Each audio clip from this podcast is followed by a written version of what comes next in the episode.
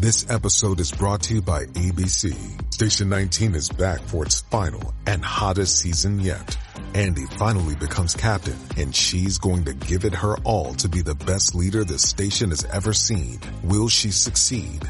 Get ready for fiery new romances and high adrenaline rescues. Watch the Station 19 season premiere tonight at a new time, 10, 9 central on ABC and stream on Hulu.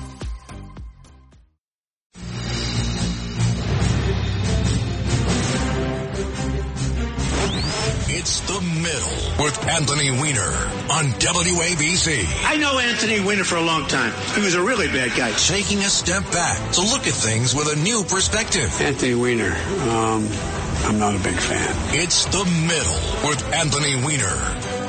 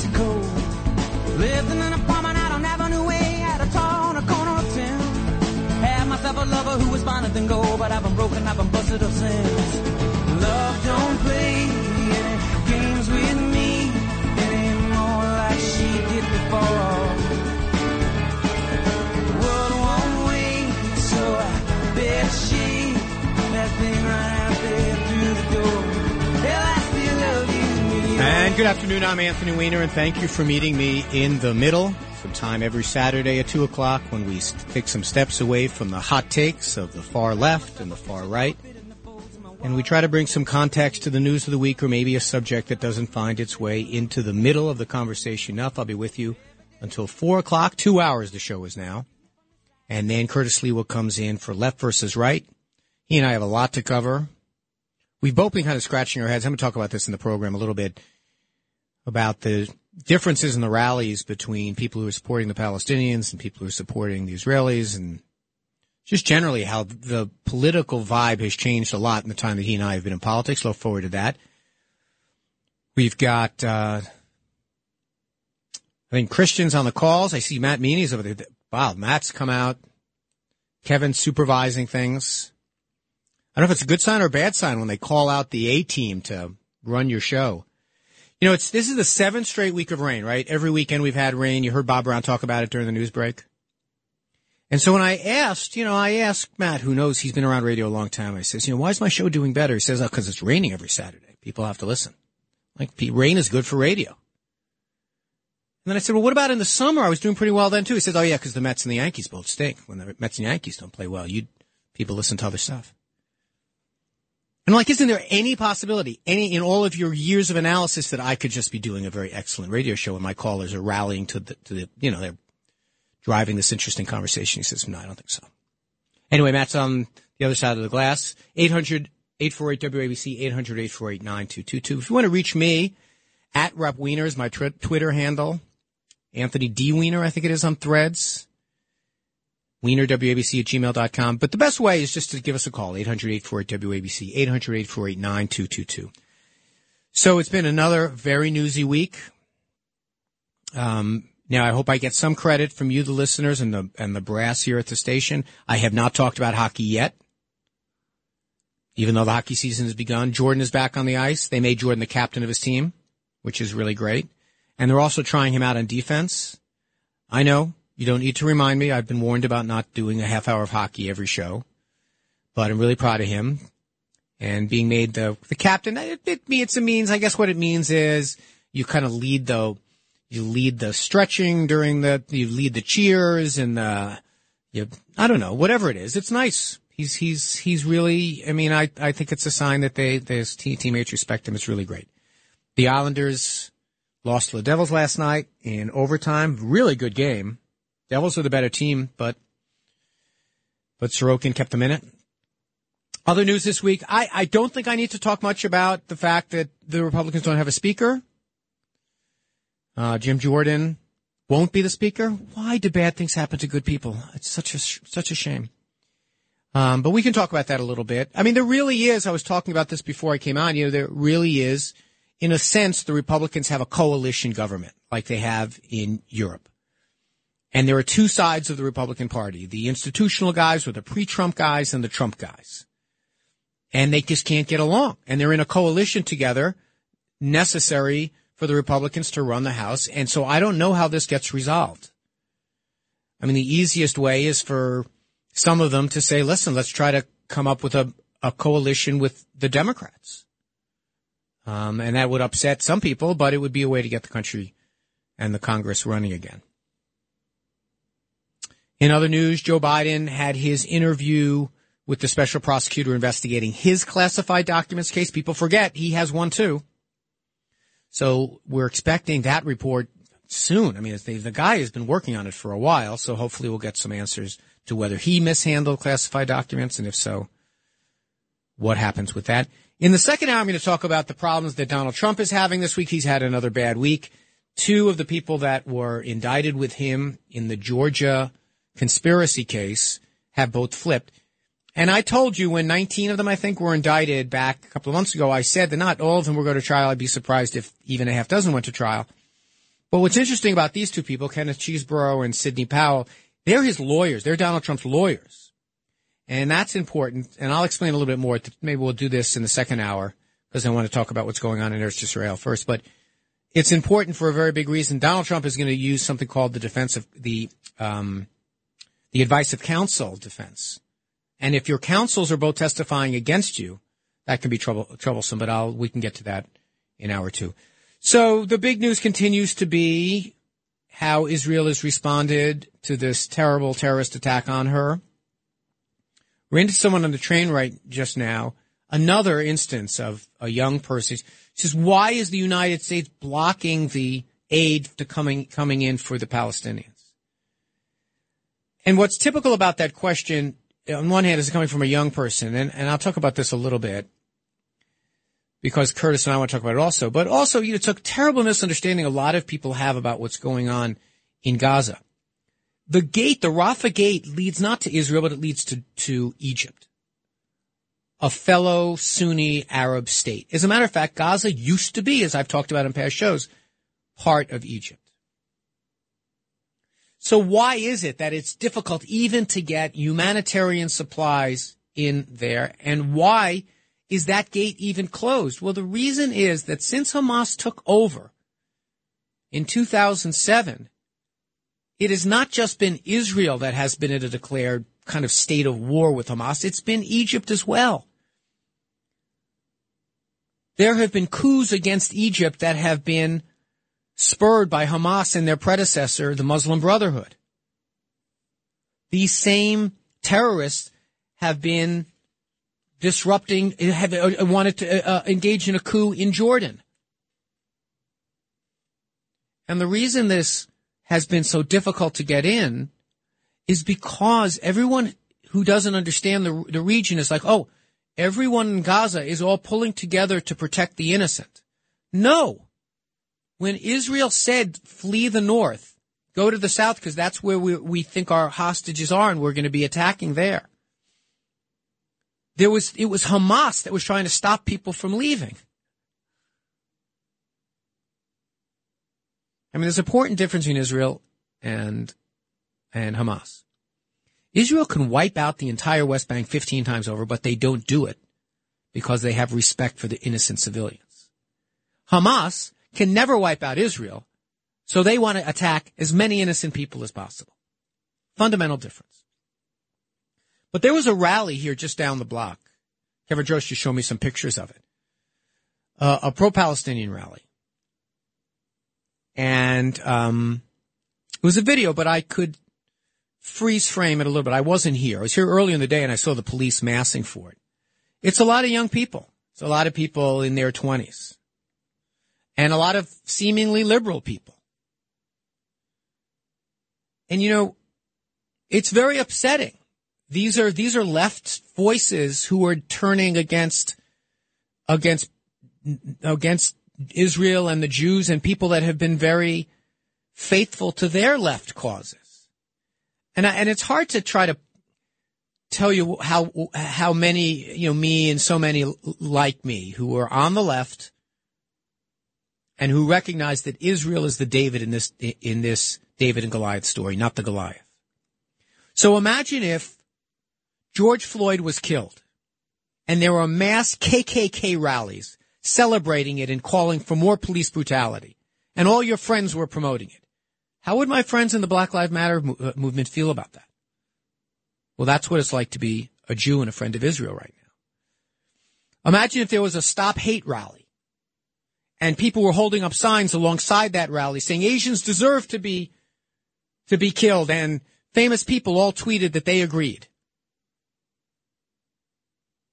Or what's another example? Imagine if, if after a school shooting happened, people were out holding signs saying shoot more kids and the New York Times endorsed it. That's what it's like right now. Now, these people don't matter. The President of the United States, who spoke up again forcefully this week, unambiguously in support of Israel, and as he as he has for over a year and a half in support of of our allies in Ukraine. And the people that matter in the media, for the most part, understand that. As a matter of fact, when, when, you know, I've been watching a lot of Fox, to be honest, and after Don, after Joe Biden's speech, I was interested in the takeaway. This is just one cut. This is Brit Hume of Fox News. Listen to what he had to say. Uh, Brit, this is the president's second Oval Office address. Your overall thoughts about him tonight? Oh, well, I think it may be remembered as one of the best, if not the best, speeches of his presidency. He was firm, he was unequivocal, he was strong, as he has been, particularly uh, in recent days when he was before he went to Israel and while he was over there. I mean, the, the I can tell you just listening to the voices coming out of Israel, and even I mean, look, the European Union are f- the most feckless people anywhere. The European Parliament voted 500 to 21 in favor of a resolution saying the terrorist organization Hamas needs to be eliminated.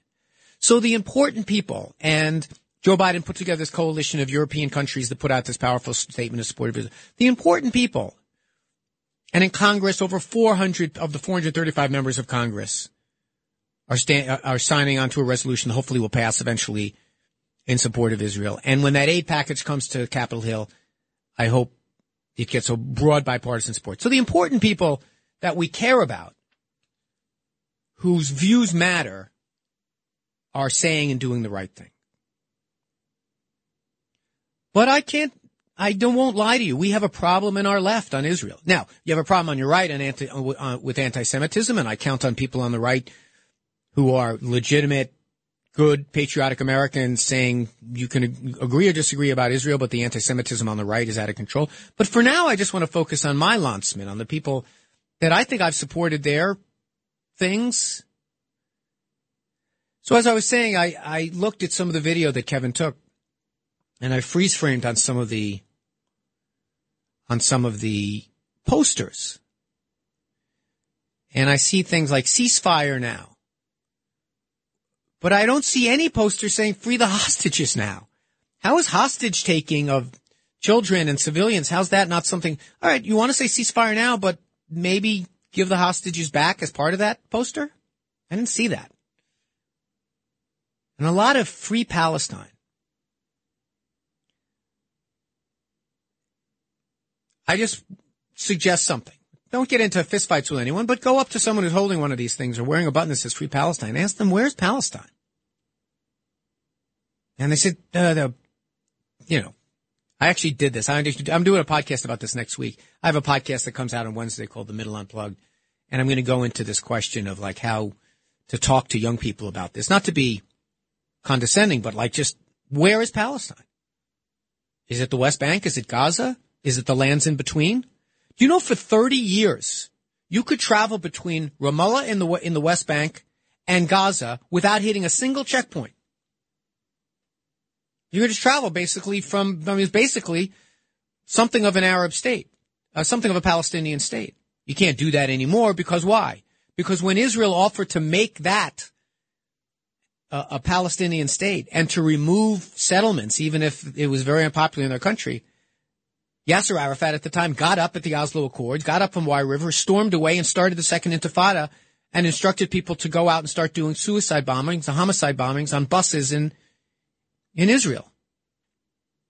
So when people say free Palestine, well, what about freeing it from Hamas? you gotta figure, you gotta figure that's a good thing to free them from. And what, where? Let's assume for a moment it's Gaza. Okay, in 2005, as I explained, the Israelis unilaterally, without any concessions, got up and left Gaza. Two years later, after the people of the territories chose Hamas and Hamas went on a killing spree and wiped out what was left of the Palestinian Authority and Egypt and began launching terrorism both here and in Egypt. That was Palestine, right? But then there are some people that say, no, no, that's not Palestine. Palestine is wherever an Arab w- wants to go. It can be the Golan, it can be Herzliya, it can be Tel Aviv. And so when you say to them, does that mean that where do the, where do the Jews that live there now go? He says, well, free Palestine. What they mean is they don't believe Israel should exist. That's what they mean by free Palestine. So it's very troubling. And what do I attribute it to? Well, I don't know. I mean, there's this tendency to do this whole old man shouting at clouds. 800-848-WABC, 800-848-9222 is the phone number. It's Anthony Weiner. This is the middle. I'll be here till four o'clock. There is this tendency maybe to do this whole, hey, kids get off my lawn kind of thing. It's TikTok. It's the short attention span. It's people getting their news from Facebook, whatever, rather than really doing some research on it. But I think there's something to that. The problem is when one of these young people says to me, I saw it on, I saw it online, I say, you, people lie to you online all the time and you're really smart about sussing that out No, this whole notion of authenticity. The reason young people on the left buy into the idea that it's the Palestinians that are the underdogs is that they pick up their phone and they see the image of a teenager in torn jeans wearing a bandana over his face throwing a stone. And that simple visual is enough to say, oh, that's the underdog. That's the side I'm on. And they say in politics, if you're explaining, you're losing. Well, I'm sorry. In order to understand the Middle East, you got to do some explaining. And we're going to try to do a little of that today. We're going to take your calls as well. In the second hour, we're going to talk a little bit more about some domestic things, about the Trump situation. Or if this runs a little long, we can take more calls here. This, I know this issue people are very passionate about. 800-848-WABC, 800-848-9222. I'm with you until 4 o'clock. It's Anthony Weiner. I'm so grateful that you're with us on this gray day. And we'll see you on the other side of the break. WABC. Finding new ways to make change, reaching across the aisle to work with both sides. Before all this happened, Anthony Weiner, he was fantastic. That guy could have been the president. This is The Middle with Anthony Weiner. But Weiner may be my greatest challenge yet. He has gone toe to toe with many pundits before me. On WABC.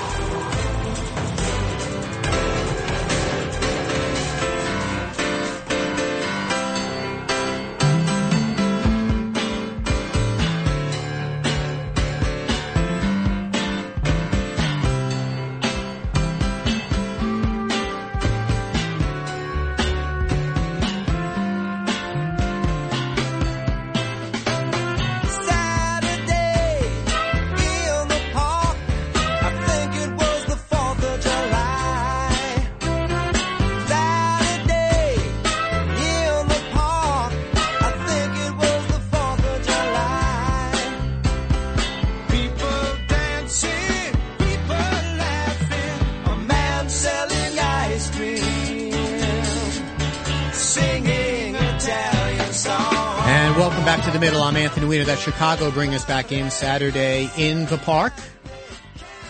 Glad to have you along here. We'll be here till four o'clock, and then Curtis Sliwa comes in. He's been as puzzled as I am about kind of the relative numbers on the different in the different protests. But I will say something to my. I mean, I've heard this. I've heard a lot of complaining about about these protests, and you know, fire them, get their names and numbers, make them terrorists. I was under the impression that the right was in favor of free speech, and the right was against cancel culture. If someone wants to stand on your street corner and say something idiotic, that's you know okay, we can deal with that. I mean, already on the board, it's people saying, yeah, label them terrorists because they carry a sign that's supporting. Look, I, I get the instinct. Talked last week about this guy, Bill Ackman, this overrated hedge fund guy who he came up with the idea of anyone who signs one of these letters on college campuses that are wrong headed, that we should out them so they can never get jobs again. All right. I, I guess I'm fine. I'm actually not 100% against that. The idea that someone should sign a letter and, and, and a, a future job interview should ask them, you know, explain what happened here. But I see people say, you know, like, let's arrest them, round them up, call them terrorists.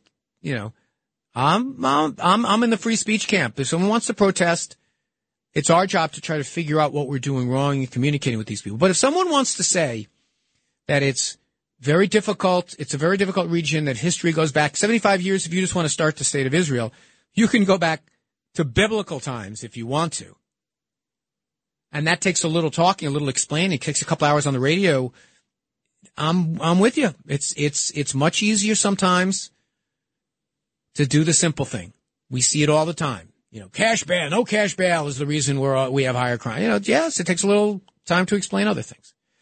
But let's get some phone calls in. I got a few notes last week that I didn't leave enough time for people to call in because I was doing too much of a history lesson. I apologize for that. But let's get to the calls. And as I said at the top of the hour, we'll do a little Donald Trump stuff.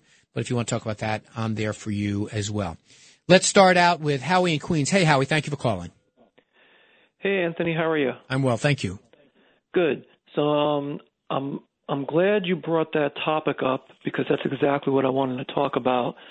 Um, I mean, obviously, I don't like uh, some of the points of view that are being expressed out there, but I'm a little concerned if we, you know, quote unquote, cancel them, that that's going to radicalize them even more and say, ah, see, we're we're criticizing uh, Israel, and look what happens to us now. That they're the ones in power.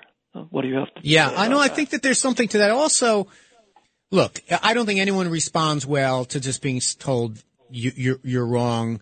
You know, put away your sign, you're an idiot, or you're even that you're young and you don't know any better. I believe that it is, and this is not a new problem. I believe that for years, the, the Palestinians and their supporters have realized that optics is very important in isolating Israel long term. That the story of Israel is so compelling. Created after the Holocaust, created a democracy, a liberal democracy, a diverse democracy where 20% are Arabs in that country that has, you know, that is in the sea of, of totalitarian regimes in, in, in, in that part of the world. But the, I get, you know, and so they said, well, we're going to have to do something to, to change the narrative. And so they've done a very good job appealing, using our media to appeal, to, uh, to appeal. But I don't think, you know, canceling them. I, but again, then again, having conversations with them, maybe I'll include this in the podcast next week. I asked someone who was holding a sign at Union Square, not far from where I live, a young person. I would be surprised if she's probably an NYU student or something like that. And she was carrying one of these Free Palestine po- posters, and I asked her a couple of questions. And I said free from, and I said free from Hamas, and she said no, free from from the Jew or whatever. I don't think she said Jews. I think she sensed. First, she thought I was a narc, which I'm not. But anyway, the point being that I try to engage her in an actual conversation about this stuff. And it didn't go terribly well. I don't think I won her over, but I don't think some kind of canceling is the way to go. I mean, I don't even know what that would even look like. Um, next, let's go to uh, Al in Yonkers. Hey, Al, thank you for calling back. Good afternoon, Congressman. Uh, thanks for taking my call. You know, I just wanted to say it, it's it's so important, and uh, it's great that in this country uh, we still have strong support for our uh, one of our closest allies in the world, uh, the state of Israel. But I've noticed in the last 30 years, because even as a young guy, I always carried, you know, covered and kept an eye on uh, current events in the Middle East. And would you agree? I mean, I've noticed that the the support in this country for the Palestinian cause in the last 30 years has really increased. Do you agree? Well, it's hard to say. I, I do think that the types of rallies that we're seeing around places like New York City are bigger than they used to be. Yeah. On the other hand, if you look at polls and if you look at Congress and if you look at the important measurements, you know, uh, but I do think that there is, and I've said this repeatedly, and it's not a new phenomenon. We do have a problem with the American left, particularly young people. Um, yes, that's right. I think yes. Is that all you got, Al? Yeah, no, I'm just you know that's you know I just wanted to say I, I agree with you what you said, and uh yeah, just like I said, you know, for I remember in the '80s, you know, the Palestinian cause, you would see no congressional people come out to support them, but now I see more so. Uh, it's maybe because we have more Arab Americans in the in the country now. Yeah, I mean, but, some uh, is. I, I talked yeah. about this, I think, two weeks ago, Al, because I I was part of a group that would when we would have the occasional votes in moments like this, and we would lose 15, 20 members of Congress. I, we would always try to to fan out Democrats and Republicans together and try to figure out why we were losing these votes and what we can do. And in some cases we had some success. It's just people didn't know the issues because they came from places in the country that you couldn't even raise a minyan and they were coming to and dealing with issues that were important to Israel. Then there are some people who, for political reasons, that make some sense that they represent a Palestinian community, like people in Michigan, yeah, for like example. Michigan, that's right. Yeah, but the um um but the then there are a handful that are just anti-Semitic. I mean, there are a couple of knuckleheads who just like refuse to listen and were pacifists or whatever it is and say, I don't believe in ever, you should ever defend yourself using force. But then there are just some anti-Semites. But when you say is the support growing, the, the support is enormous for, for, um, for, for Israel. Let's go to Richard in Texas. Hey, Richard, welcome back to the show. Hi, how are you? I'm well. Uh, in this uh, thing, obviously, you know, you're Jewish, you're right on, but, you know, a lot of things, unfortunately, you tell half truths. But in this, of course, you're spot on. But I'm a big believer in free speech, and if people want to uh, go and demonstrate for the Palestinians, that's fine. But you can't have someone from Citibank, a 25 year old girl, and uh, working for Citibank and saying Hitler was right to kill the Jews, and she had gone to Brooklyn College of all places, uh, and actually stay on a job or a doctor who treats everybody and basically says the same thing. That's not free speech. That's unacceptable. I'm sure you would agree with that. No, I, I don't. I don't disagree. It, it's well, is it free speech? I make a distinction. If Citibank decides that it's bad business, and thank you, Richard, call us again. And by the way, Richard, every week he always brings a lot to the table. He is hardly ever right, but I still have him back on because that's what this show is about. Um, I don't have a problem with someone speaking up and saying wrong things, even anti-Semitic things, even racist things. But I would hold it against Citibank if they didn't fire that person. and if I'm Citibank, I don't want that person working for me. And the same way, if I am a dentist, a neighborhood dentist, you are perfectly, you have it within your right to stand up and say whatever dopey thing, hateful thing that you want. But if people don't want to come to you and get their teeth drilled by you anymore, that's not being canceled. That's people saying, I just don't, I, I choose not to, to use your services anymore because I don't like people who think that way.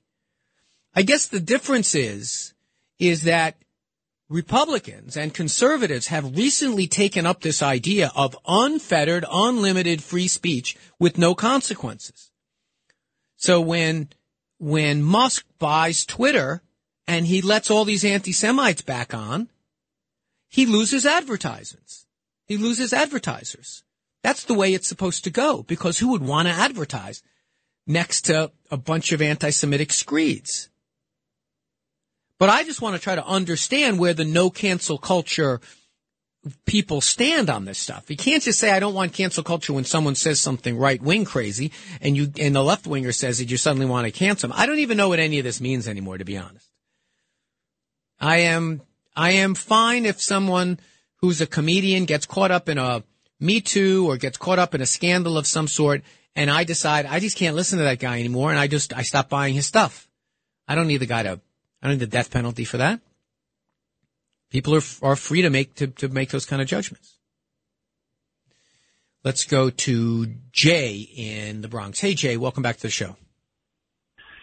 Oh, hey Anthony. So, um, I'd like to go back to 1947, and you know, I'd like to hear your view on this because, uh, you know, I'm uh, I'm my, one of my grandparents was uh, born in uh, Palestine, um, and uh, you know that's when the uh, Ottomans uh, occupied, and you know his whole family was slaughtered. Um, you know, and there's been a lot of this going on, massacres in this region for a long time. Um, so take take us back to 1947. So what do you say if somebody says, well, you know, the area was called Palestine. It was occupied by all these like, you know, conquering armies and then colonial powers and Britain and the US was involved. And then all of a sudden, you know, everyone decides that it's going to be Israel. And the Palestinians obviously have been upset ever since. And, uh, you know, then, and there was like wars and might makes right. But how do you explain basically just like taking Palestine, making it Israel? Like, w- what about that moment in time? Well, it's a great question, and and a lot of this comes down to where you start the clock on the history is how you tell the story. But if you want to start it in 1947 and 1948 in the creation of Israel, there is a description that you gave there that's not entirely right. No one's just no one just declared anything. In fact, it was a plan was created by. It wasn't called Palestine. I mean, the whole region. I mean, Palestine has changed, and you know, you you talked about the uh, the the the Ottomans, you can go about the Babylonians and the Macedonians and the and the Romans and the Byzantines. I mean, you can go back and back and back and back and back, and you can you, the definitions of what is Palestine changed a hundred times. But this spit of land that was that was there, it was the United Nations that had created a partition that said, "Listen, let's try to have the people live here side by side." we, we, there was an acknowledgement that you needed to have a Jewish state. That the, Jews had been chased out of out of Spain. They'd been chased out of out of Palestine back in whenever that was, even before it was called Palestine. I mean, the Israelites. They, they've been chased out of obviously in Europe. They're scattered all around the world. And so they came up with a plan, a partition plan to say, listen, let's create an Arab state. Let's create for the Palestinians. Let's create a Jewish state. Let's divide up the, the, the holy city of, of, of, Jerusalem and have it supervised by the United Nations. No one gets to completely control that. And the Jews said, we don't like this plan. We want more, but we'll accept it because we'll take whatever we can get and we just want to live in peace. And what did the, the people that lived on the land at the time say? Well, they left their land and joined the Arab armies of 20 countries in the region to try to wipe out those Jews who had moved into the area. So that's what I say. I say that every time, by the way, 1940, the partition plan was just the first. Whether it be, whether it be the, the Oslo Accords, whether it be the Wye River Accords, whether it be the European plan, Every time it's the Israelis who have said, yes, we'll take whatever deal you're going to offer. And every time it has been the Arabs who have said no because they don't care about the Palestinians there. They just care about white. Now, there, the, the, the, were there people that were displaced? I guess, yes. And just like there were people that were displaced because of slavery here, just like there were people displaced because of colonialism all around the world. I accept that the, that Israel has some of that. And that's why they have both accepted Arabs as part of their country and accepted every peace plan when it came across their desk. And it's the Palestinians that have said no. And we'll be right back with more of the bill. Shipping can make or break a sale, so optimize how you ship your orders with ShipStation. They make it easy to automate and manage orders no matter how big your business grows. And they might even be able to help reduce shipping and warehouse costs. So optimize and keep up your momentum for growth with ShipStation. Sign up for your free 60-day trial now at shipstation.com and use the code POD. That's shipstation.com with the code POD. Tax day is coming. Oh, no But if you sign up for Robinhood Gold's IRA with a 3% match, you can get up to $195 for the 2023 tax year. Oh, yeah. Sign up at Robinhood.com slash boost by tax day to get the biggest contribution match on the market. Subscription fees apply. Investing involves risk. 3% match requires gold for one year from first match. Must keep IRA for five years. Robinhood Financial LLC member SIPC. This is The Middle with Anthony Weiner. 77 WABC.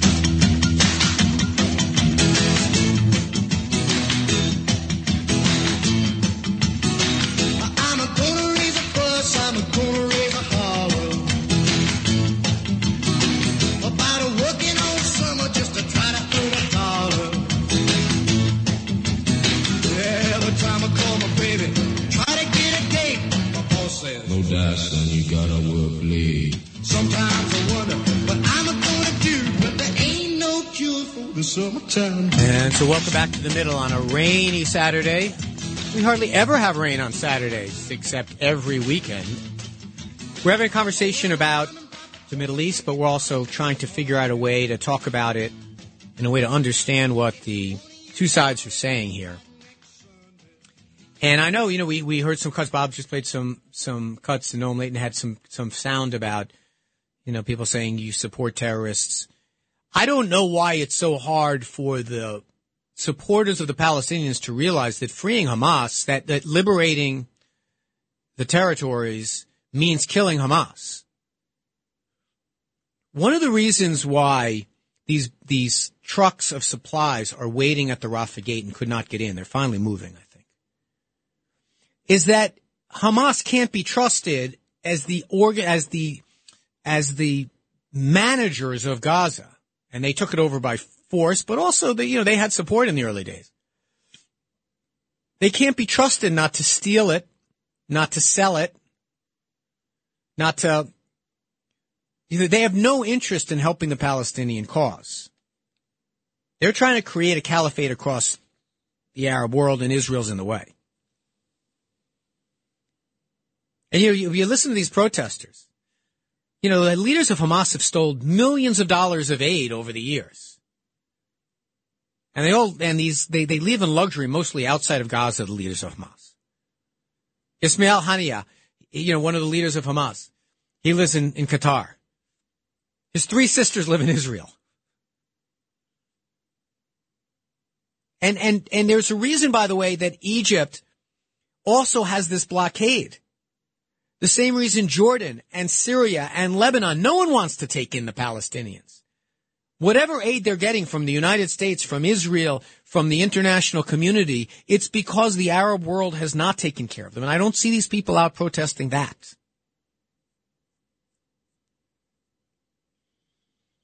I mean, that's the frustration. Why can't, I mean, it's totally fine to be concerned about the Palestinians. It is. Especially the children. If you're a Palestinian child or any child, you've done nothing wrong. You have no politics. You have voted, you haven't voted wrong. You haven't done anything. You're just a victim. Now, your parents, your grandparents, who chose Hamas, or who think that Israel's the problem and not that, you know, and, and have been taught hate by the, by Saudis. They've been reading textbooks ever since you were born with maps of the Middle East that don't include the nation, the, state of Israel. And description of the evil Zionists. The, the, you know.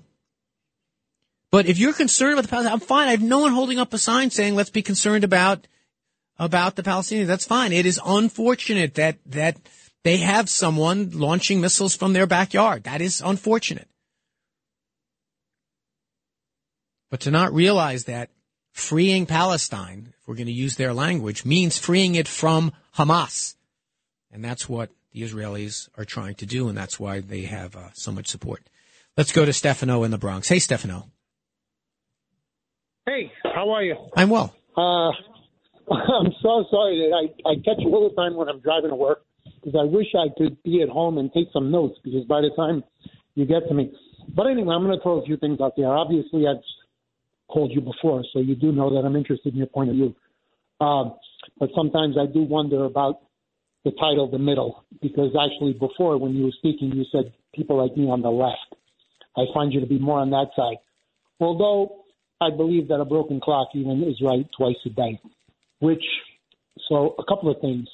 When they were talking about um, labeling uh, and labeling as terrorist, well, they were trying to do that to the parents uh, when they were getting involved with the school unions and all that stuff. I'm just going to throw a couple of things out there, and then you can. Well, why don't you do? Why don't you one tight? Give me your best one.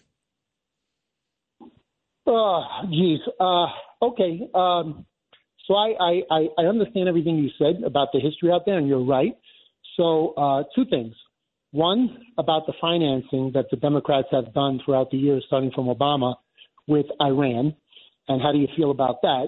And two, how do you feel about uh, Trump, on the other hand, with the Abrams Accords, which I think was a pretty smart thing to do because just like you said, it was the common denominator was always the Palestinians never wanting to get involved. So he had, Yeah, but I mean, let's let's. I appreciate that's two excellent things to start. First of all, the Abraham Accords are great. You, but UAE and Bahrain, that's the easy stuff. That doesn't really do anything about solving the overall Palestinian problem. The UAE and Bahrain were not never the big funders. They did some, but they were never big funders of terrorism. I mean, the UAE is probably the most Western of the of the Arab states, and Bahrain, you know, is a is a is a pimple on the politics of that neighborhood. That's nothing. So the Abraham Accord is fine. Now, if they had, if they, and I think there are some things that Donald Trump did that were very good.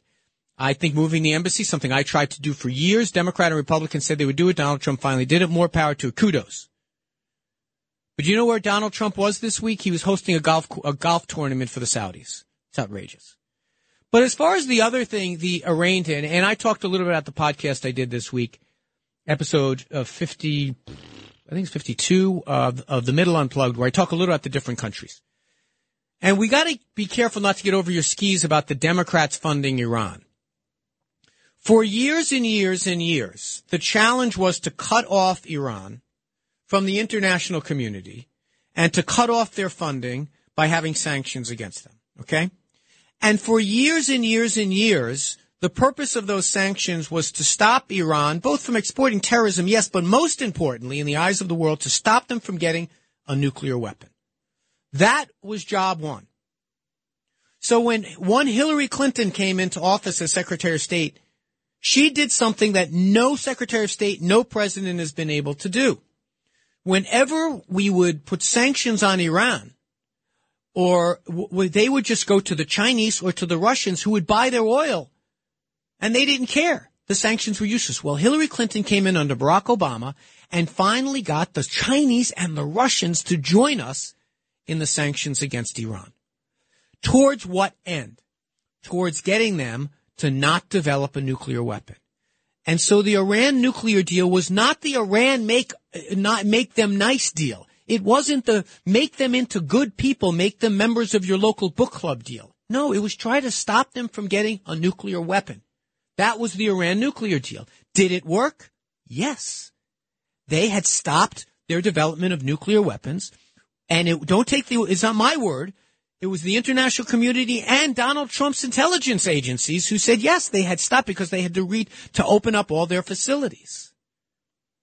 So when Donald Trump took us out of the deal, and I'm not sure it was the wrong idea, I've always been very ambivalent about this, but took us out of the deal, what began to happen?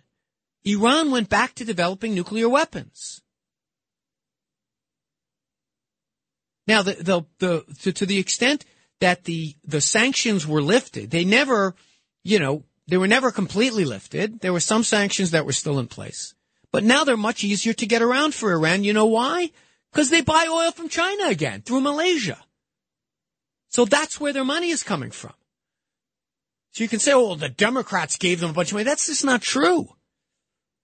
And if we wake up in two years or a year from now and Iran has a nuclear weapon, imagine how this situation looks with Hamas with a nuclear weapon.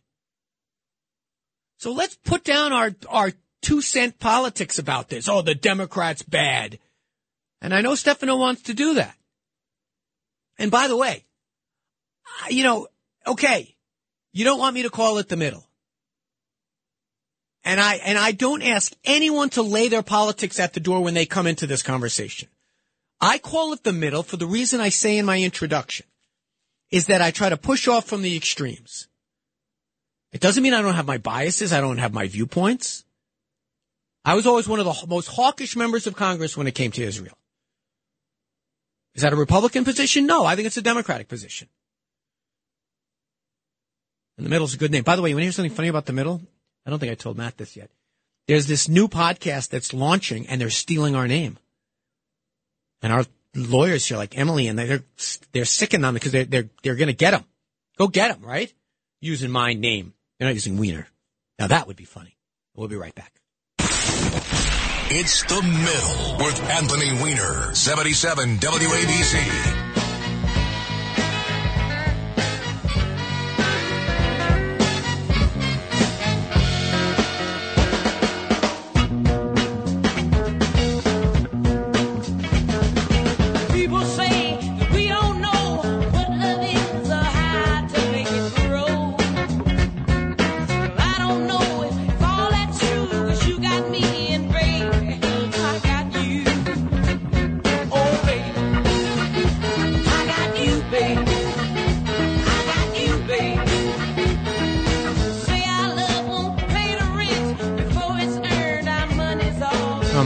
That a great version? As Etta James bringing us back in. This is the middle.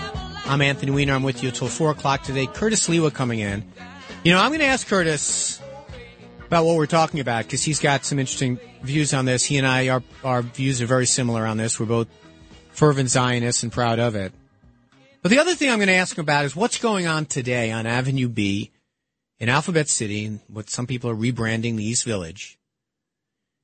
It is the dog parade or something. People dressed up their dogs and they dressed up themselves and they're marching, parading from about 14th Street, 13th Street down to Tompkins Square Park. And it's the Tompkins Square Park Dog Parade. I think it's usually done in the dog run, but they have some construction.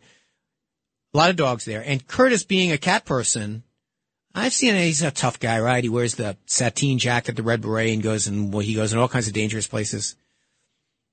I think they eat him alive. Not a good place for cat people right now. Dog is a, a dog tsunami down there. I hope the weather, the weather permits it. All right, let's get back to the calls. We're talking about some serious things. 800-848-WABC, 800-848-9222. And let's go to, uh, Chris Bethpage. Hey, Chris, welcome back. Hey, Anthony. Um, I like listening to your show. I do disagree with you. Richard from Texas, I think, always makes good points, and you seem to say that he's wrong. I was, I was. I was just joking. You, you're right. I'm, I'm actually glad you called that back because I was joking because he took a little run at me. I was just, I was being playful. But go ahead. What do you got today, Chris? Anyhow, with you, Anthony, listen, the one show I listen to all the time in the station, besides Sid and Friends, I love that show, but the other show that I listen to all the time is Cats at Night at 5 o'clock. It's, it's, it's appointment radio. I learned so much on that show. And one of the things I learned from the owner himself, John Katzman Catsimatidis, he says it all the time, that because of Biden's policies, this is coming from Katz, that they've enriched themselves over the last couple of years, what they're making in oil. And he said it's strict, it's mainly due to the Biden policies. So it's not the callers that are coming up with this two-bit political stuff that you're saying. So I want to ask you this. Can you ever be fair? Can you have the owner of your station on the show as your guest? You have three hours. You have from But Chris, five. but be, but before you continue, I just want to understand the point that you say that he's making. Who's enriched themselves doing what? Iran. Iran is enriching themselves. They've enriched themselves, and everyone knows that they're behind all of this. Everyone Right. Iran has enriched Iran- themselves, right? Because they are they're an oil state, and oil it's good. It's a good business to be in. So what's your point? Okay, so as John Catsimatidis says, a couple of years ago, okay, they were making next to nothing. Trump had basically squozed them off. Okay, now I'm getting this from John Catsimatidis. So a couple of years ago, when Biden came into office, he apparently uh, lift, lifted a lot of the sanctions. This is what he's saying, and that they've made so much money in the last two years. Iran has. Iran. So here's what. That But okay, now I this- now I understand. All right, let me talk a little bit about Iran, oil, and what has been going on. so the the major thing, by the way, we are exporting more. We're, we're exporting more oil than almost any time in American history. Now prices are very high, and prices are high because uh, supply has been limited by a couple of things. One, it's been limited by the war that we're trying to to strangle um, the Russians and to stop their oil from being exported so they can't support their war machine. And the other thing that is happening is the Arabs, through OPEC, particularly Saudi, Donald Trump's best friends, have been limiting production to drive up the price of oil. You know who likes that? Oil companies like that. They love high prices. That's why when they had opportunities to drill in more places, they didn't do it because they don't want to add more supply. They're business people. They're capitalists. That's why. Now, who else likes high oil prices and limited demand? Anyone that has oil and wants to raise money. Do the Iranians want to do that? Yes. Before the Iran nuclear deal was, was torn up, before it was, it was torn up, the Chinese, the Russians, the United States were all in it together to try to strangle Iran's ability to create a nuclear weapon. Once it was torn up, and once we kind of went head to head with the Chinese, the Chinese said, you know what? We're going to go back to buying Iranian oil. Now, do they do it directly? No, they do it through places like Malaysia. But the Iranians are benefiting by high oil prices and the limited demand. There's no doubt about that. And that's why I say, and Chris, I hope you're with me on this, let's start consuming less oil, drive down the demand. Let's drive it down by, by conserving. Let's drive it down by driving electric vehicles. Let's drive it down by going to wind and to solar. Let's screw the Iranians. Let's screw the Saudis. Let's take the money out of Hamas's pocket. What do you say, Chris? Totally agree with that. Let's reduce the demand. I totally get it, and I'm with you all the way. But, you know, you're a little dodgy there, okay? A couple of years ago, when Trump was in president, this is all I know. And you could have a million reasons why. Uh, we uh, Putin did not invade, and I probably wouldn't have thought about invading the Ukraine. Okay, and gas was much cheaper. Everyone knows it. Okay. Uh, and yeah, gas was are, gas. Gas hit record lows during the COVID during COVID. We have, listen, there have been times when there have been no international turmoil and there have been times that OPEC has been in disarray and there's been all kinds of times. Oil prices go up and down. It's a market situation. Sometimes we can control it. Sometimes that we can't. But the one way that we can totally control it is if we just stop buying it. And we'll be back on the other side. This is the middle. I'm Anthony Weiner. It's great to have you along.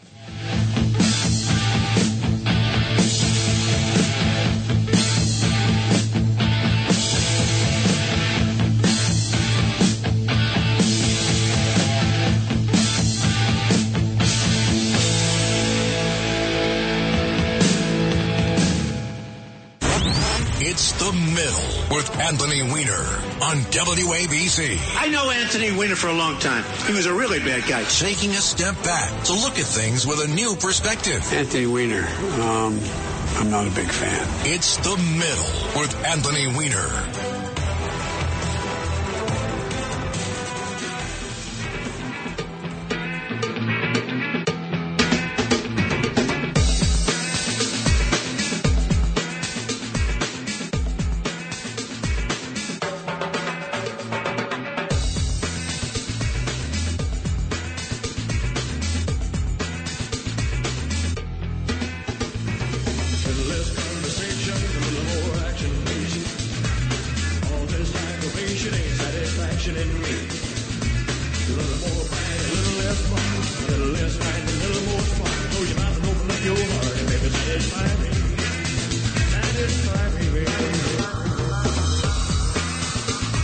So welcome back to the middle. I'm Anthony Weiner. Hour two.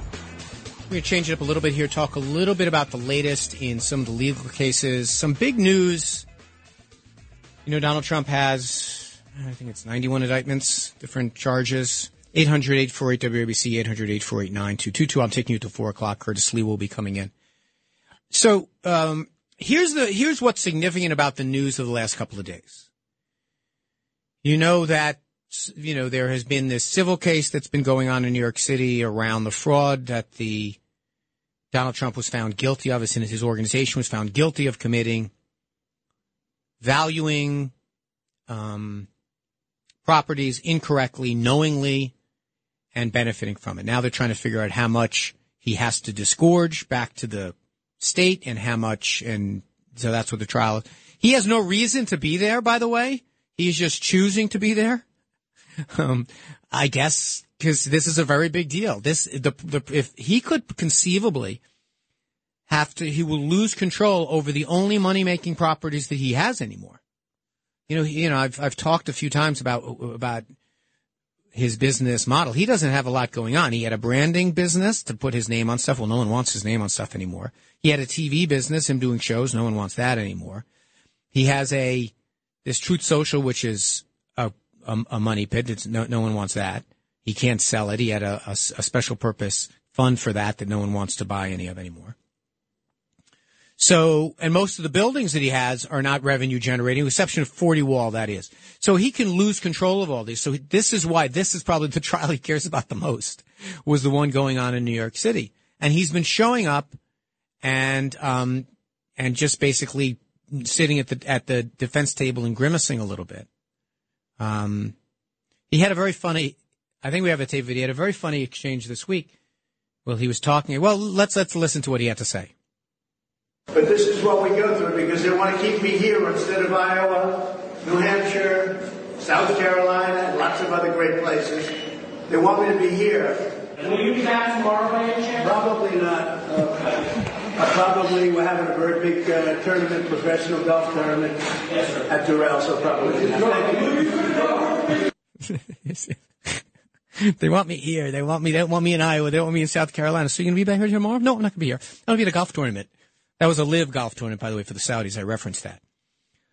So he's that's the one he cares about. But what went down yesterday in the in some of the other cases, I mean, two big pieces of news since we met last. One, a couple of people flipped that are very important to his defense. And so why is this guy Chesebro and Sidney Powell, why are these people so important? Well, in the case of Sidney Powell, she didn't work for government or anything like that, but she was in a lot of these meetings in the White House where they were coming up with this strategy to steal the election. And Chesebro was the guy that came up with this whole plan, this alternate electors plan. And for those of you who have not been paying attention, I know there's a lot of different cases. Basically, we have laws governing how we run elections. We have laws governing who gets to vote. We have laws governing how you count the votes. And then we have laws going on how you challenge the count and whatever it is. And the 50 states have different laws for all those different things. So all of those laws were followed in the different states and there were lawsuits and everything else. And all the legal channels were followed by Donald Trump and they were all found that there was no fraud, there was no abuse, there was no, these elections were all on the up and up. And so somewhere along the line, this guy Chesebro put together this memo that said, well, we've now lost. We did, we've tried everything legal. What if we did this thing that's not legal? And they went out and start, tried to do it. That's what the case is about. Now, if Chesebro says that he made it clear to President Trump that this process was not legal, that this memo that he wrote where it said basically this is stretching out beyond the law, but to put pressure on people to threaten Pence that he can't count the votes, things like that. If he says, I told Donald Trump that this was not lawful, then you can't say, well, my counsel said it was okay because defensive counsel can't be used if you knew something was not legal. So this goes to Donald Trump's state of mind. And for example, if it, it has been testified to that Donald Trump characterized Sidney Powell as crazy, if it's if his state of mind was this person was giving him bad advice, but he went ahead and did it anyway, that shows state of mind. So these two people have now agreed, they pled guilty to, to lesser things, then they've agreed to testify in this case. And you don't testify against people below you in the food chain, you testify people above you. Now, it's not the end of the world. Donald Trump can still make whatever case he wants, and all he has to do is win over one juror. But uh, it's an important case. And the other thing that's been going on is these various different gag orders that have been debated. And this is really interesting stuff to me because there are different views of this. You know, on one hand, he does have a right to stand from the rooftop and say, I'm innocent. And he probably even has a right to stand up and say the government is corrupt for prosecuting me. But like, and I've been through the criminal justice system, but like every other defendant, you can't do anything that's going to interfere with a trial. 800-848-WABC is the phone number, 800-848-9222. So if you start saying things like threatening court employees or doxing them by putting their phone number out or, or doing something that, in, that, that, gets the jury pool to believe something that is not true. I don't know. I mean, it's it's it's complicated because you know the Fourth, Fifth, and Sixth Amendments of the Constitution are there to protect you, make sure you get a, a, but you have the First Amendment too. You do get a chance to speak. So in these various different cases, he has different types of gag orders that have been contemplated. Some of them are very. I don't understand why he has a problem with them. Like, why would you want to reveal the the home address of court officers? Like, why is that a good idea? But every court has said you can say whatever you want about the judge and you can say whatever you want about the Department of Justice. And the court in Washington even said you can say whatever you want about the prosecutor. Basically. But there are some limits on what you're allowed to say. And I just want to make it clear that that's very standard. It's very standard stuff to have limits on what you're allowed to say and do. As a matter of fact, this other, this, this case, um, Sam Bankman Fried, whatever, or whatever his name is, he had limits on what he was allowed to say because he was trying to, he was trying to influence, um, they decided you're trying to, by talking, you're trying to influence witnesses. You can't do that. So that's been going on as well. One final thing, kind of the judicial update of the week. Another big news flash over James Comer and the New York Post. I came across um, uh, uh, during Greg Kelly's show that Joe Biden's brother repaid a loan to Joe Biden. That's the news. But the thing that makes it part of the Hunter Biden whatever case is that Joe Biden's brother is someone who has made money trading on the Biden name. And as you know, because you've listened to me talk about this for a year now, the Bidens, not Joe, but Hunter and his brother and his sister-in-law, everyone under the sun was doing that time honored and dishonorable thing of trading on the family name to try to make a buck. No doubt about it. It's slimy. I don't like it. It might even be against the law. Let's see. But they have yet to show Joe Biden gaining anything from this. Well, now they found a check from Joe Biden's brother to Joe Biden. And they're saying that since he repaid a loan to him and that Joe Biden's brother, whose name escapes me at the moment, got money from these slimy sources, therefore, aha, Joe Biden is corrupt. Here we go again. Joe Biden has never traded on his own name. Joe Biden wasn't even in office for some of this period of time. And if they had Joe Biden getting any money from these foreign sources, I think you would have heard about it by now. But that did happen. I promised to keep you up to date on more stuff. And so there we go. So that's a little of the legal update of the week. And let's go back to the, the calls if people want to talk about this. First, let's go to Joanne in Westchester. Hey, Joanne, thank you for calling. Oh, hey, thank you, Anthony. I kept you on, on hold. I have been on hold a long time two weeks ago, so I wanted to get to you right away today. Uh, thank you so much. Thank you so much. And I'm gonna, you know, I hate, I hate to be fresh because I really, you know what? Truth is, I really like you, and I have told so many people that I really think you're a brilliant guy, and I do. But you know that because you've even said that. So putting that aside, I don't like the way you handle anything about Trump because I just think on that you're supposed to be down the middle, as your show says it is, quote unquote. Um, I don't think you are. I don't think you're fair. I just think you just dislike him immensely, like most Democrats do, and um, and I, I, think you're just not fair where it comes to Trump. But because Joanne, you know but but Joanne, before but Joanne, before you move off that point, I'll let you finish. Well, I don't like people who commit crimes, and he's been accused of 91 crimes. Oh, they're not big crimes, Anthony. You know that yourself. Wait a minute. Wait a minute. You love to say you're not a lawyer. Okay, but you act like one. We know. Wait a minute. What's a bigger crime than trying to overturn an election in a democracy? Name a bigger crime. Guess what? I listened to a gentleman last night from Georgia. He's an ex-politician from Georgia, and he on one of the shows. And I'm sure you can go back and review all the polls and all the. Re- and he said he worked there in the government with the government, and in fact, it was fraud. And I know uh, it. And any okay. intelligent. Okay, but let me ask you, Joanne. Joanne, if if he tried to overturn an election, and the court finds that he tried to do that, should he go to prison? Guess what? Guess what? If in fact it were real, but you know what? The fact of the matter is, and any intelligent person out there knows it, that that and there are many big guys. I don't mean myself, the average everyday people that are, you know, we know we're intelligent too, but I'm talking about you big guys. You know what? And I can name a few, and I don't want to go there. But guess what? We know they tampered with it. In Joanne. Joanne, you're not you're not answering my question. I couldn't help noticing that. If he did these crimes, should he go to prison? If in fact, and please don't hang up on me because I want to say one more thing. If in fact it turned out to be a crime, yes, a crime. Yes, Okay, yes, so how do we figure out in, in America, no, Joanne, just, uh, work with me now. In the United States of America, how do we decide if someone committed a crime? How do we decide? Well, not by the Democrats, because guess what? They commit a lot of crimes. But Joanne, how do we do it? How do we do it? Well, Aunt, we get a guy like I heard last night on whatever show it was on. I mean, I can go back and Joanne, we don't get a guy when we want to. Joanne, I love you like I love you, but we don't get a guy when we want to try to figure out if a crime. We have a trial, right? Do we have a trial? Yeah, but they're very unfair. Look what the, look what this. So if you doing. don't have a trial- all right. ugly- Let, let me finish. Joanne, let me finish, but you, you're not. If you don't have a trial, then what's the other alternative? You just decide on the radio, or I decide.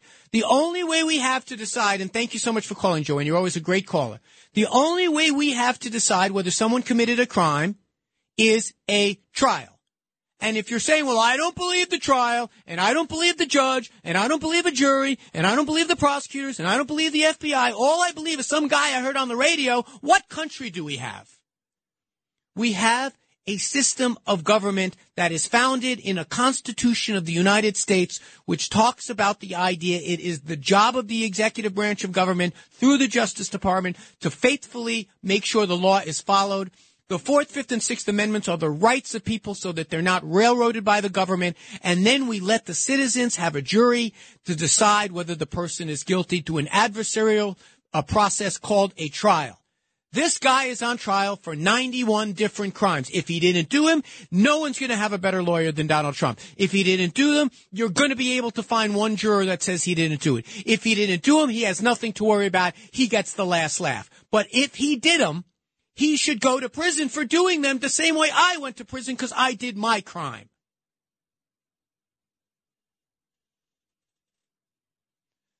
If you're a patriot, if you love this country and you swear by the Constitution and you, you, you cannot just say, I don't think he did it and I'm going to hold my breath until everyone agrees with me. Or I'm going to wait till I get some guy on the radio at two o'clock in the morning.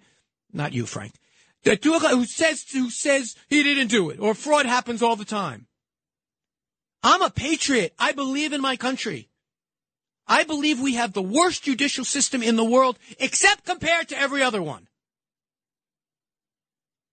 Was I prosecuted under Trump? Yes. I did the thing. I accept responsibility for it. I know there was a higher standard for me because I was a public official. I knew that. Every day people are going to prison. Every day people are having trials. Every day people are being accused of crimes.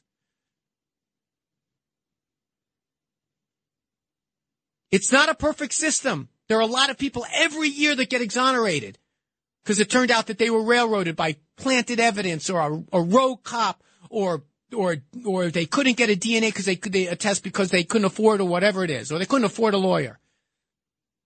But you can't say I don't believe the guy did it and then say, but if he did do it, I still don't want him to be held responsible. That's not my country. It's not yours either. Come on. I didn't vote for Donald Trump. I won't vote for him in, in next year either. Not my cup of tea. Sorry. But I do believe in the criminal justice system. If Hunter Biden did crimes and he's proven guilty of them by a jury of his peers and he goes to prison, that's where the chip, that's, that's the way the system works. If Donald Trump did all these things and did, and some of them, by the way, I've, I've, I've said it doesn't take long. I encourage you to go read the indictment in the documents case. It's not complicated. No big words. He took stuff he wasn't allowed to have. The government said give it back. He said no. He moved it. He hid it. And then he shared it with people that had no security clearance. A Marine in Kansas just went to prison for that exact same thing.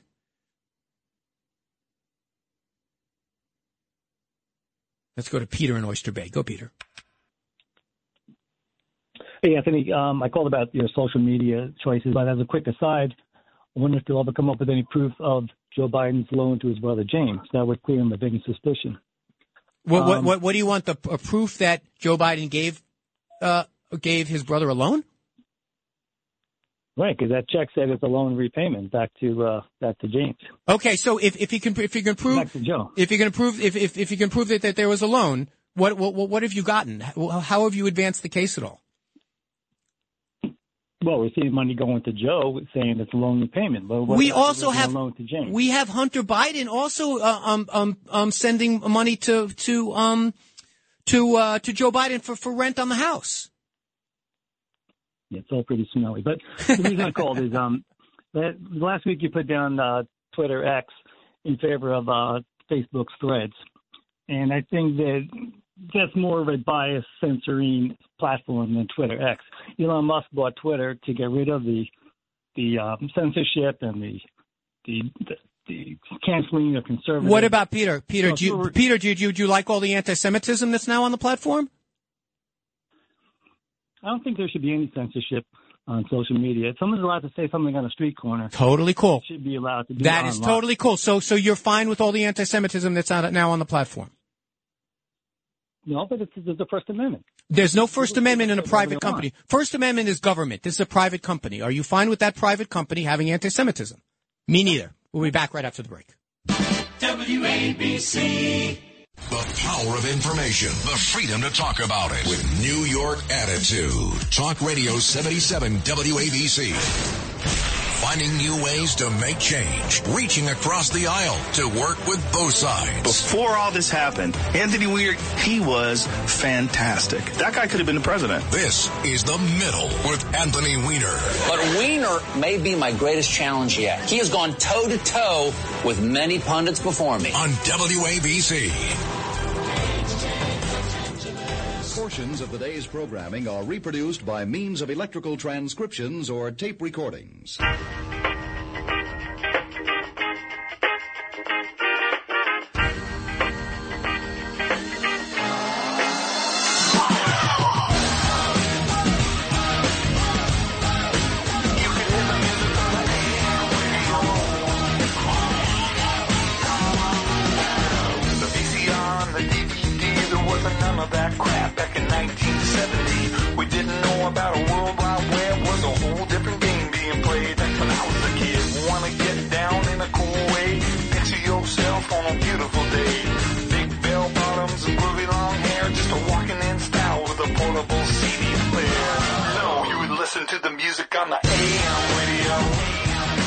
That's right, AM radio. And if you want some music after this show, Vinny Beduno. Well, that's not true. First, you got to have me and Curtis Sliwa, but Curtis sings a lot, and then Vinny Beduno comes in. This is the best combination of music and talk and opinion and news. And it's great to have you along. You know, I have to say 800 WABC, 800 9222. The board is full up because folks like arguing about Donald Trump. And I don't, you know, I'm going to confess something to you now. This has been a very, very tough few weeks in that just what's going on in the Middle East, what's going on in Israel, it's, it's the, one of the two or three reasons I got into politics and I got, and I ran for Congress is because I cared a lot about the state of Israel and our foreign policy and the support for Israel. It's something I remember during the time of the Yom Kippur War as a, I guess a nine year old, I was given this button to wear, I am a Zionist. And when I was a kid, I remember thinking, aren't the things that the IST at the end, aren't those the bad things? You know, fascist, racist, whatever it is. And I was wearing these buttons, I am a Zionist. It's, it's, and so the last couple of weeks, two weeks ago, I was on the air when the rockets were actually landing in Israel. It's been really hard to kind of, even, you know, I like to listen to the, to, to our station. I like to read the paper. It's been really hard, um, to turn on the TV is it's, it's, it's, and so the last, you know, last 25 minutes or so, just getting back to arguing about the ridiculousness of, of the Donald Trump case and things like that, it's kind of been a little bit like, okay, we talk some, about something else for a little while, but it's easy to forget, um, just how much is at stake. It really is, you know, when you have a former president and a candidate for president, these are, these are big moments. And there's a lot of cases that are pending that, uh, you know, that are serious stuff. And, um, you know, as I mentioned with Joanne, and she's a great caller, you know, that, that this really is testing our understanding and our knowledge of and our, and our faith in the entire criminal justice system. And it's funny, we have this conversation about crime in New York all the time, and people like throw the book at him. Well, what do you think that is? Throwing the book at him is indicting someone, impaneling a jury,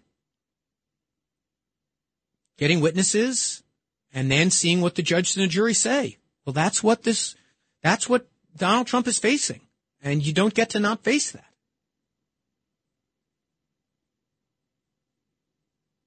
Let's go to Chris in New Jersey. Hey, Chris, welcome back.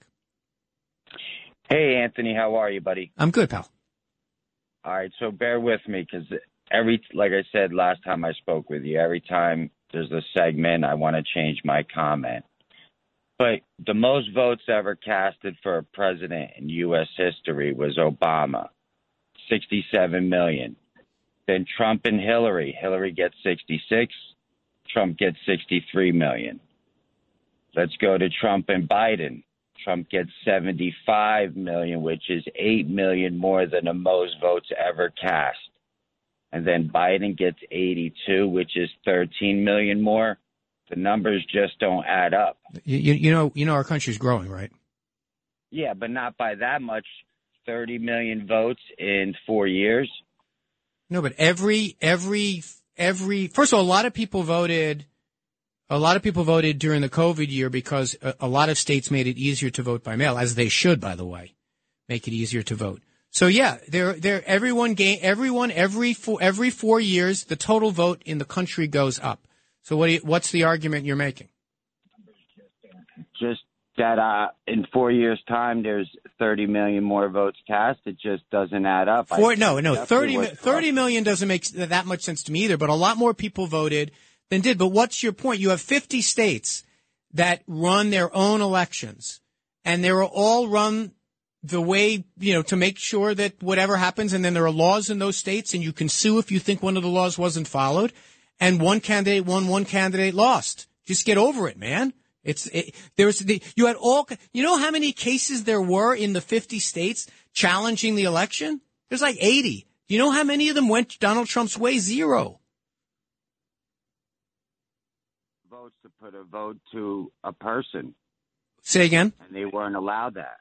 But here's here's my point: is that two presidential candidates running the same year break the record for the most votes ever cast. Yes. Uh, Two things are going on here, Chris. Now, you've now repeated this twice. I really do appreciate your calling. Two things were going on. One, every year more people come of age and the population of our country, thank God, is growing. More people register to vote, more people vote every four years. You can go look it up. Secondly, in 2020, we did some things that frankly we should have done before, which is make it a lot easier for people to vote in different ways because of the concerns about COVID. Now, when more people vote, that makes the election more, wait for it, representative of what people want. But he lost, Donald Trump lost to Hillary in the popular vote. And he lost to Joe Biden. Why are you, why is anyone surprised? And to say, oh my God, I can't believe it. More people voted for the other guy. Yes, he's an unpopular man, Donald Trump. I mean, I don't know how else to break it to you. Let's go to Adam in Mineola. Hey, Adam, welcome back. How you doing, sir? I'm doing well. Um, I just wanted to say, like, I listen to your station all the time, and some of your other hosts are claiming that cheese brawls plea is a misdemeanor, and I was trying to tell him it's a felony. It's not a misdemeanor.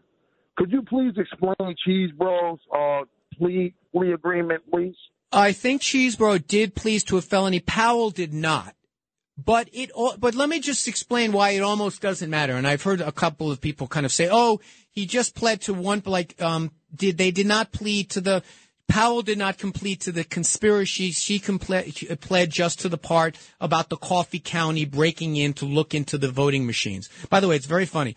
Powell goes on the air everywhere and says, "Oh, they broke in, they they hacked into the voting machines to," and then what does she agree uh, uh, um, admit to? She hacked into the voting machines. But anyway, I think Chesebro did plead to a felony, But the important thing is that they agreed as part of their plea deals, and the plea deals were slaps on the wrist to testify about everything they knew about the entire case. And they already gave a proffer. They already gave a statement for what they're going to testify to.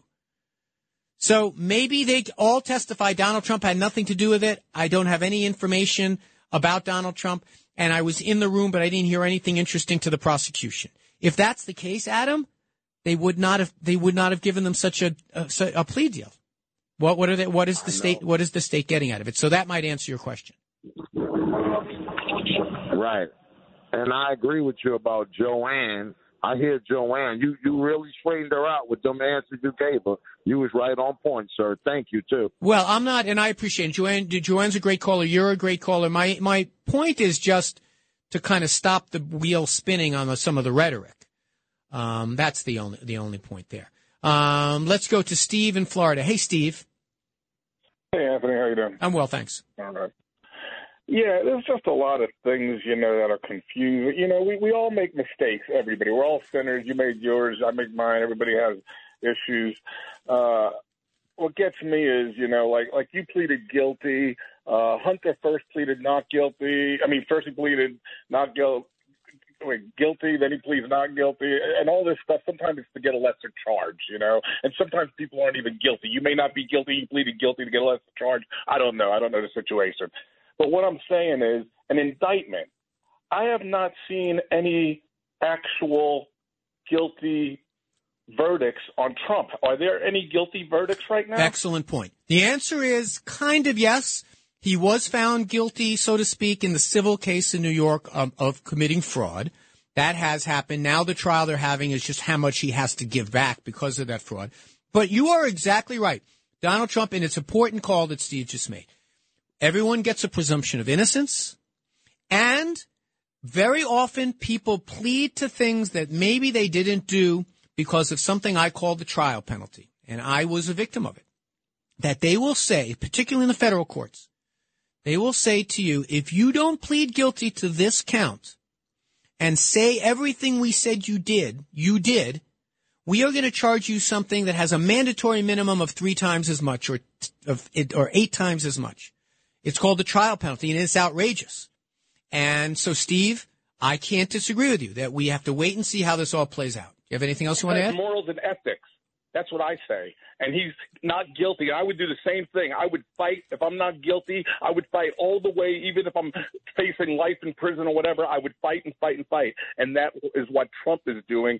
And on all these people with the Trump syndrome don't understand that.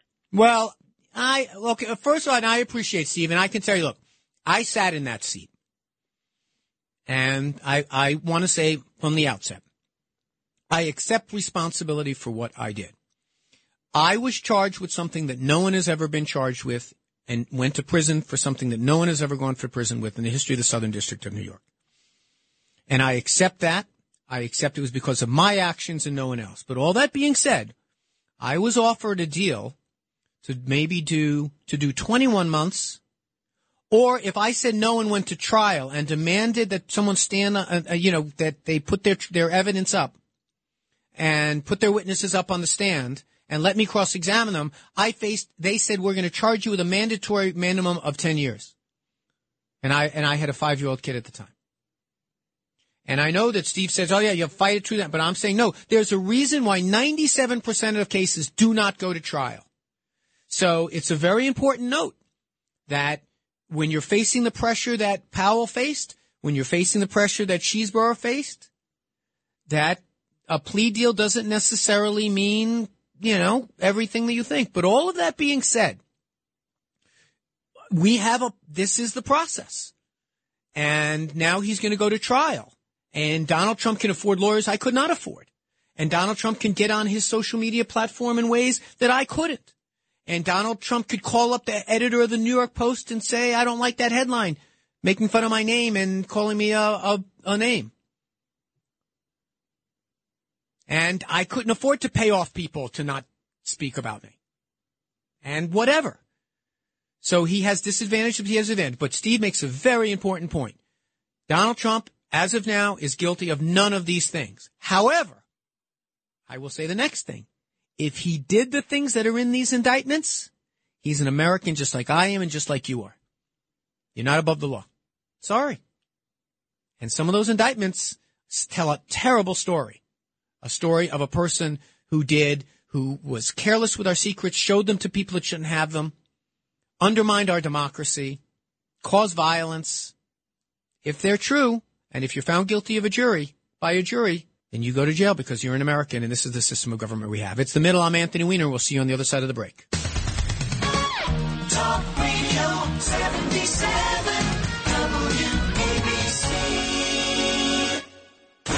This is The Middle with Anthony Weiner. 77 WABC.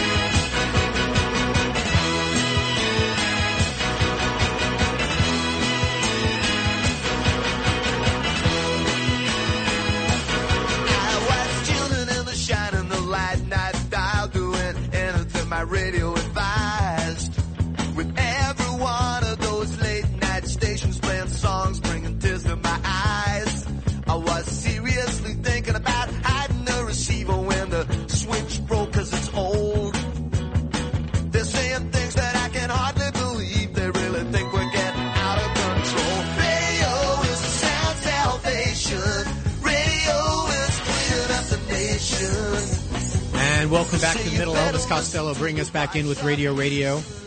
I'll be taking you up to 4 o'clock. Curtis Sliwa comes in. We're going to be talking about the protests that have been going on in the city and what they tell us about the debate we're having in the city and also the latest on the migrant crisis and Curtis's reaction to the fact that there are parades of dressed up dogs in the East Village down by Tompkins Square Park. As you know, Curtis is a cat guy to, to a ridiculous degree. 800 WABC. You can always find me also on Twitter. Someone accused me of like being in the bag for threads a little while ago. I don't, I don't, I don't think I've spent five minutes on threads, Anthony D. Weiner, but I do know what this uh, Twitter's turned into. WeinerWABC at gmail.com is my email address. By the way, we have a podcast called The Middle Unplugged that drops every Wednesday. Recently, it's been a lot about Israel. It's more about Israel this week. This week, we go kind of country by country and talk about how the countries of the Arab world, none of them have clean hands in this.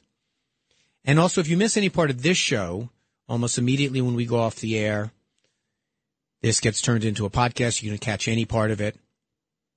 And um, we really do appreciate you joining into the conversation. As I said, breathing a little bit, exhaling a little. It's funny, you know. It, sometimes I'm like, oh, I don't want to talk about about Donald Trump anymore. But now it's like talking about Hunter Biden is almost a relief. It makes the world seem normal after the craziness that's going on in the Middle East, and it's going to get even worse. You know, another thing for people need to understand, and this is on both sides, on the people who are supporting the Palestinians and people who are steadfast supporters of Israel.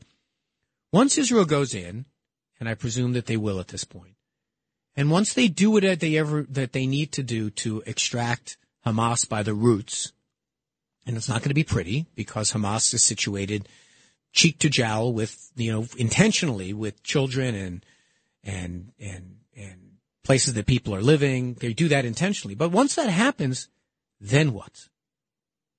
Then what? Then what happens to these two million some odd people? Then what happens to this piece of land? Does it become a hotbed of even more terrorism? Does Islamic Jihad move in where the PL, where the uh, where Hamas was? Does does Hezbollah, which is really which is an Iranian state that's in the north of Iran, that in the north of Israel, it's, uh, operating mostly out of Lebanon. Did they occupy the void? There was a reason Israel left uh, uh, left um, Gaza in 2005, largely to say, manage it yourself, you the Palestinians. So wherever you stand on this, what comes next could potentially be problematic.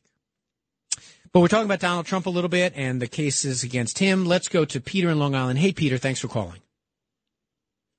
Yeah, hi, Anthony. Um, as my girls, my 10 year old girls call you Anthony the Whiner.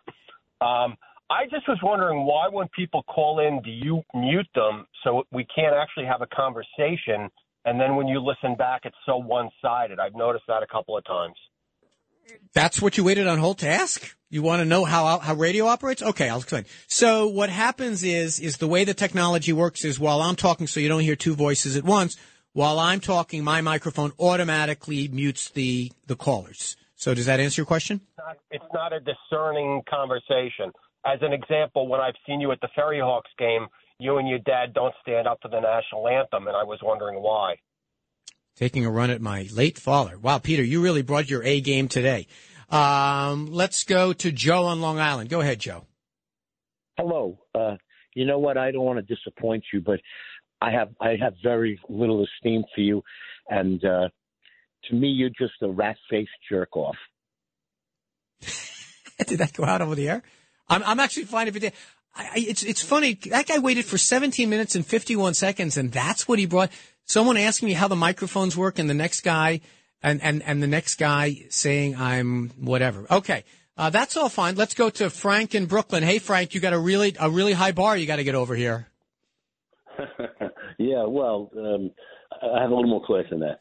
Uh, first of all, I, I wish you were the mayor instead of this uh, individual that's there now. But I'm curious, the statement you made concerning Donald Trump, that he's guilty of these charges, they're all bad and all that stuff. And it's a testament, I think the word used was, was a testament to the American justice system or our justice system. Okay. So my question is, is it a justice system that is quote unquote just when a person runs, runs for political office and vows to get someone without saying what I happen to know that he embezzled this, did that, did that. Never made a, a, a statement concerning what he did. Just that I will get him and I will prosecute him. Not fair to go after someone. I don't. I don't know. I, by the way, I've heard. I have to do more research on this. I have heard Donald Trump say that. I don't know if Tish James did campaign on that, but you know there were stories in the newspaper long before this prosecution. It was the New York Times who revealed this fraud. It wasn't Tish James. The New York Times got a hold of Donald Trump's um, statements and compared them to what they came to know about other statements. Remember, in in the in the civil case against Donald Trump about fraud, people say, well, how did the judge know how to value a different property? They were comparing Donald Trump's words against Donald Trump's words. He would say it's worth something, and then he'd write in a document it's worth something else. But Frank, I don't dispute what point that I think you're making here. I don't think prosecutors should run for office and saying, I'm going to throw the bum in jail. I don't think they, sh- they should do that. But I do know that that's how prosecutors, pro- and by the way, Tish James is not really a prosecutor. The, the attorney general in our state doesn't really do criminal prosecutions. That's why this is a civil case.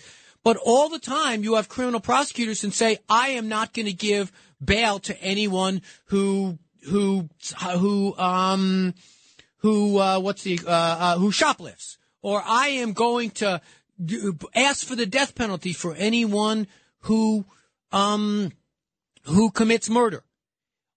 People run for office all the time to give the citizens that they're asking for their vote as a prosecutor, this is the kind of prosecutor I'm going to be. But I kind of think you're right. If Tish James did say, I'm going to prosecute the guy, but remember, there was, Frank, a lot in the public domain that was already true about this case because the New York Times revealed it. You remember that, don't you? I do, but I, I, don't think that uh, preceded. Uh, that came after she was out out uh, uh, expounding these the statements of "I will get him, I will get him, and I will prosecute him." I don't think that New York Times situation came out yet. After she was expounding that down the road, I could be wrong. Um, that, that uh, that's when she's I, I you know um, that she's kept on saying that she's going to prosecute him. I'm out to get Donald Trump. Well, here's here's here's what I will do, Frank, and thank you. I appreciate the call. But here's what I will do. I know that a lot of people made the same case about the prosecutor here um, in Manhattan, Alvin Bragg. They kept saying he promised to prosecute Donald Trump. He promised it. And I went back and I looked because I'm a resident of Manhattan. He never said that. Never said it in any town hall meeting. Never said, he says, I'm going to let the chips fall where they may. Ba, ba, ba. And, you know, I have to hear that case, and so I'm not going to say anything about it in advance. So that turned out not to be the case, but I will check on the Tish James quotes. I agree. I don't think you should say I'm going to prosecute someone, but the New York Times story definitely preceded it. The, the New York Times story actually came out before the election of 2020 about where Donald Trump had made his money, how they went about doing it. It had people in the organizations. It was a big expose because they got a copy of the um, of the uh, Donald Trump uh, taxes before the public did in, in, in other ways. Um, next, let's go to uh, da, da, da, let's get to Russ in White Plains. Hey, Russ, thank you for calling. Thank you, Anthony. And uh, you know, here we have the most Jewish people outside of Israel, and I think a lot of people are showing up for Palestine. Number one, because the, we we know the government told us a lot of lies during the pandemic, and I think it you should take it as a sign that even Jewish people are not showing up for Israel. And Anthony, I want to point out one thing. You said Hamas leaders live outside of Gaza. That's because they're of targeted killings by the Israeli government. They're kind of like Putin. And Anthony, you also said Palestinians are perceived as underdogs because they're wearing ripped jeans. I mean, there's hundreds of main battle tanks and fighter jets against lawnmowers with wings and AK-47s. Are you really seriously saying that? And I want to know is that a characteristic of Israel supporters in general that they're willfully blind? Thanks, Anthony. No, no. I look, if you just believe, and I appreciate the call, if you just believe, like Russ does, that you're that that this is just a group of ragtag people in in in the in, in Gaza who are just you know standing up for their rights. This is Iran. This is Saudi Arabia. This is Qatar. This is the entire region with the exception of Egypt, which is, which has a peace deal with them. Ever since its existence, 20 nations surrounding one nation the size of New Jersey. In 1960, 1948, they were attacked. 1967, 2014, 1973. You got to You cannot believe that my listeners are naive enough to believe that it's just a bunch of ragtag kids in the in the territories against the big bad Israelis. Yes.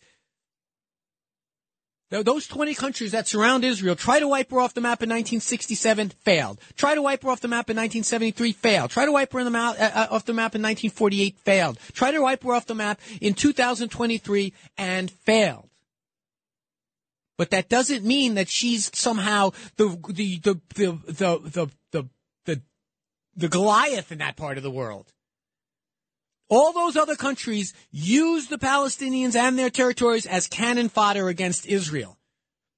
Behind the scenes is Iran. Behind the scenes is Saudi Arabia. The richest countries in the region are using the Palestinians. And if you really care about the Palestinians, you should say it should stop.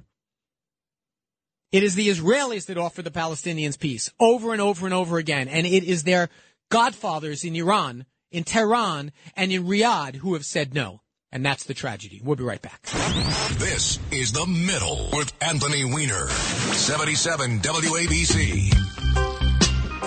Biddy, biddy, bang, bang, biddy, bang,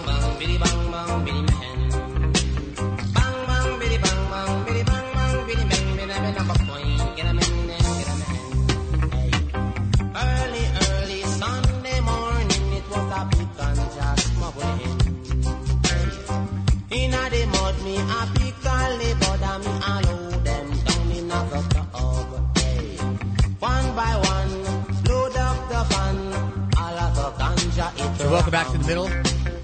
We're here for a few more minutes, and then Curtis Sliwa comes in for left versus right. Curtis and I are going to mix it up a little bit. Actually, we we agree more than uh, you know. Regular listeners know we agree on a lot of things. He wants to be mayor. I ran for mayor. He ran for mayor. We both kind of come from the same kind of middle class view of the city. Uh, He's kind of been riding this migrant train for a while, but there are some similarities in that he he knows a thing about organizing and rallies and things like that. And he's observed what I have, which is, frankly, the rallies, the pro-Palestinian rallies have been bigger than the support of Israel rallies. Full stop. And that's a surprise. Not that it matters that much. In the big scheme of things, the difference between the people that are supporting the Palestinians and the people that are supporting Israel is the people that are supporting Israel are the people that have been elected to run this country. They're the people that run other countries. They're the people that, that are decision makers. And why is that? It's because people who make it their job to kind of understand issues, Democrat and Republican alike, have come to the conclusion that Israel is an important ally of the United States, a Democrat in that, a Democrat, a democracy in that, in that part of the world that doesn't have any others. And that Hamas is a bloodthirsty terrorist organization that doesn't care about Palestinians at all. Simple question here. Who do you think has shown that they care more about the Palestinians? You think Hamas? You think, I mean, has Hamas really shown that? Oh, and one other thing. We didn't get to this. If you have Hamas saying that something happened during this war, don't run with it. Don't tweet about it. Don't report it. Just wait. Take a deep breath. 5,000, you know, 500 people died when a hospital was hit. Hamas, Hamas, uh, Palestinians, uh, you know, Hamas says. And it, the New York Times runs it and sends me an alert to my phone. Well, turns out a couple of dozen and it was the parking lot and it was not Hamas. It was not the Israelis. It was the Islamic Jihad. Great. Glad we got that figured out. And we did it here too. I actually texted Noam Laden. He was saying a reported 500. I said, don't say that. If it's reported by Hamas, if it's reported by authorities in the territories, you can almost bet it's not true. Fog of war, my butt. They just lie. But there is a thing, and, and Curtis and I are going to talk about it. I mean, there, you know, there must have been 1,500 people or so marching, marching on the, on the Upper East Side uh, uh, on uh, yesterday. And you look at these posters; they've got you know, free Palestine. Okay, what exactly does that mean to you? Free from what? Right now, Israel is trying to free them by getting rid of Hamas. In 2000, in uh, in in in in the in 1999, 2000, 2001, it was the Israelis who were trying to free them by giving them control of their government, by empowering the Palestinian Authority, and what did it get them? In 2005, Gaza was completely free of Israel because Israel left. And what happened? It became a launching pad for terrorism ever since. Ceasefire now. Okay? Then what? How about ceasefire now? Release the terror, the, re, re, release the hostages now. Would it kill you to put that on your sign? No. Do you believe that? Do these people believe that? I wonder. I don't even know. It's a problem. It's a real problem on the American left right now. And I call the show the middle because the the fringes of the two party, the, the, the American right is a cesspool of anti-Semitism. The far right, not all, not most, not even not even a lot. But the two fringes dominate this conversation, and all the media loves it. They stand and they talk to some someone holding this poster. They love Rashida Tlaib. You know, for all we talk about the squad, do you know what the squad has ever done in Washington? Nothing. Nothing. They're meaningless. They're just people. They're just, you know, everyone runs to them because they, they give good copy. And these anti-Semites that, that, that, that Musk is invited back onto, you know, some of them are big. No, I'm not saying they're not, but a lot of them are like the people that that yell anti-Semitic stuff at me on um, on Twitter, they're like, you know, got ten followers, fifteen followers, but it's a lot of them. anyway, I'm optimistic. I am. That's the whole thing. I'm optimistic that we can find space in the middle where we agree on stuff, and we can push away from those fringes. You don't like the name of my show? You want it to call the the center instead of the middle? You want to call it left leaning? This? Well, the point is that overwhelmingly Americans support the right of Jews to live in peace in the Middle East. Does that mean we don't want Palestinians to live? Fine, they can live in peace too. Does it mean that we want children to die? No. You're never going to see an, is, is a member of the IDF chopping any child's head off or taking a kid hostage. That's not going to happen. Thank God. And at four o'clock, Curtis Sliwa will come in. And if we can get along, can't the Palestinians and the Jews? I mean, seriously. I'm going to start wearing a little He's got his red beret. I'm going to start wearing a blue top hat. I don't know what sateen is, or I'd get one of those jackets for myself. It's Anthony Weiner. This has been The Middle. I'm so grateful for your support. We'll see you next week. Stick around for Left versus Right. This is New York's talk leader, the crown jewel of talk radio. WABC New York and 1071 WLIR Hampton Bays. 77 WABC News starts now. 77 WABC News at 59 past the hour, 63 degrees, partly cloudy on this Saturday, October 21st. Join us today during the Jeep Celebration event. Right now get 20% below MSRP for an average of 15178 under MSRP on the purchase of a 2023 Jeep Grand Cherokee Overland 4xE or Summit 4xE. Not compatible with lease offers or with any other consumer incentive offers. 15,178 average based on 20% below average MSRP from all 2023 Grand Cherokee Overland 4xE and Summit 4xE models in dealer stock. Residency restrictions apply. Take retail delivery from dealer stock by 4-1. Jeep is a registered trademark.